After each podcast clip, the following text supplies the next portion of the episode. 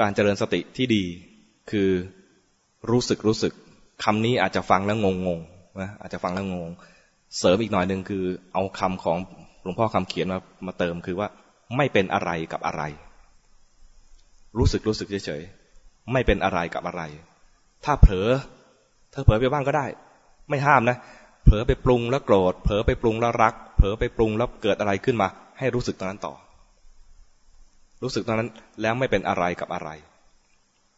ถ้าเผลอเป็น ถ้าเผลอเป็นมา รู้ทันว่าเผลอไปแล้ว แล้วก็กลับมาอยู่ในวิหารธรรมของเรา ใครพุทโธก็พุทโธไป ใคร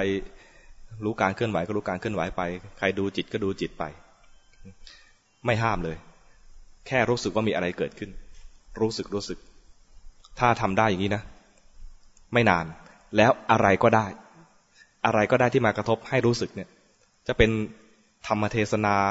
หนึ่งชั่วโมงครึ่ง หรือสองชั่วโมงที่อาตมาพูดไปเนี่ยก็รู้สึกรู้สึกไปนะจบคำเทศนาเหมือนฟังคำด่าของโยมก็ดีมากเลยนะอาตมาจะเปลี่ยนเป็นด่ามันก็รู้สึกว่าไม่เหมาะกับบุคลิกเลยเนี่ยนะให้รู้สึกรู้สึก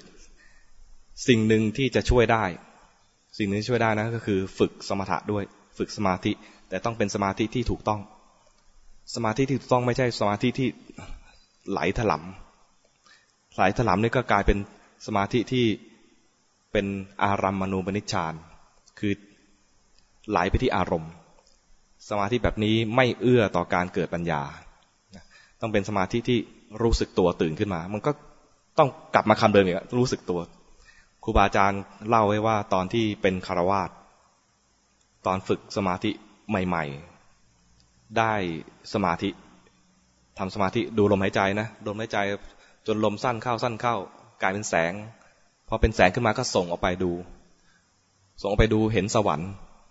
เห็นสวรรค์แล้ว นึกขึ้นมาว่า เอ๊ะถ้าเห็นสวรรค์แล้วก็นรกก็น่าจะเห็นด้วย ก็เลยไม่อยากจะเห็นนรกกลัวผี คราวนี้พอทำสมาธิขึ้นมาดูลมหายใจแล้ว เกิดแสงขึ้นมาแล้วพอมันจะเริ่มออก ไม่ให้ออก วิธีไม่ให้ออกคือรู้สึก ไม่เว้นแม้แต่ห้างตอนทำสมาธินะ มันเริ่มจะไหลไปรู้สึก ตอนไหลแล้วรู้สึกคือจิตตั้งมั่นเข้าใจไหมตอนไหลแล้วรู้สึกคือจิตตั้งมั่นตอนนั้นท่านทำสมาธิด้วยซ้ำนะกำลังทำสมาธิอยู่แล้วเห็นว่าจิตมันกำลังจะไหลไปไอ้แสงเนี่ยแสงที่เห็นอยู่เนี่ยมันกำลังจะไหลไปพอจะจะไหลไปรู้สึกพอจะไหลไปอีกรู้สึกเนี่ยนี่นะรู้สึก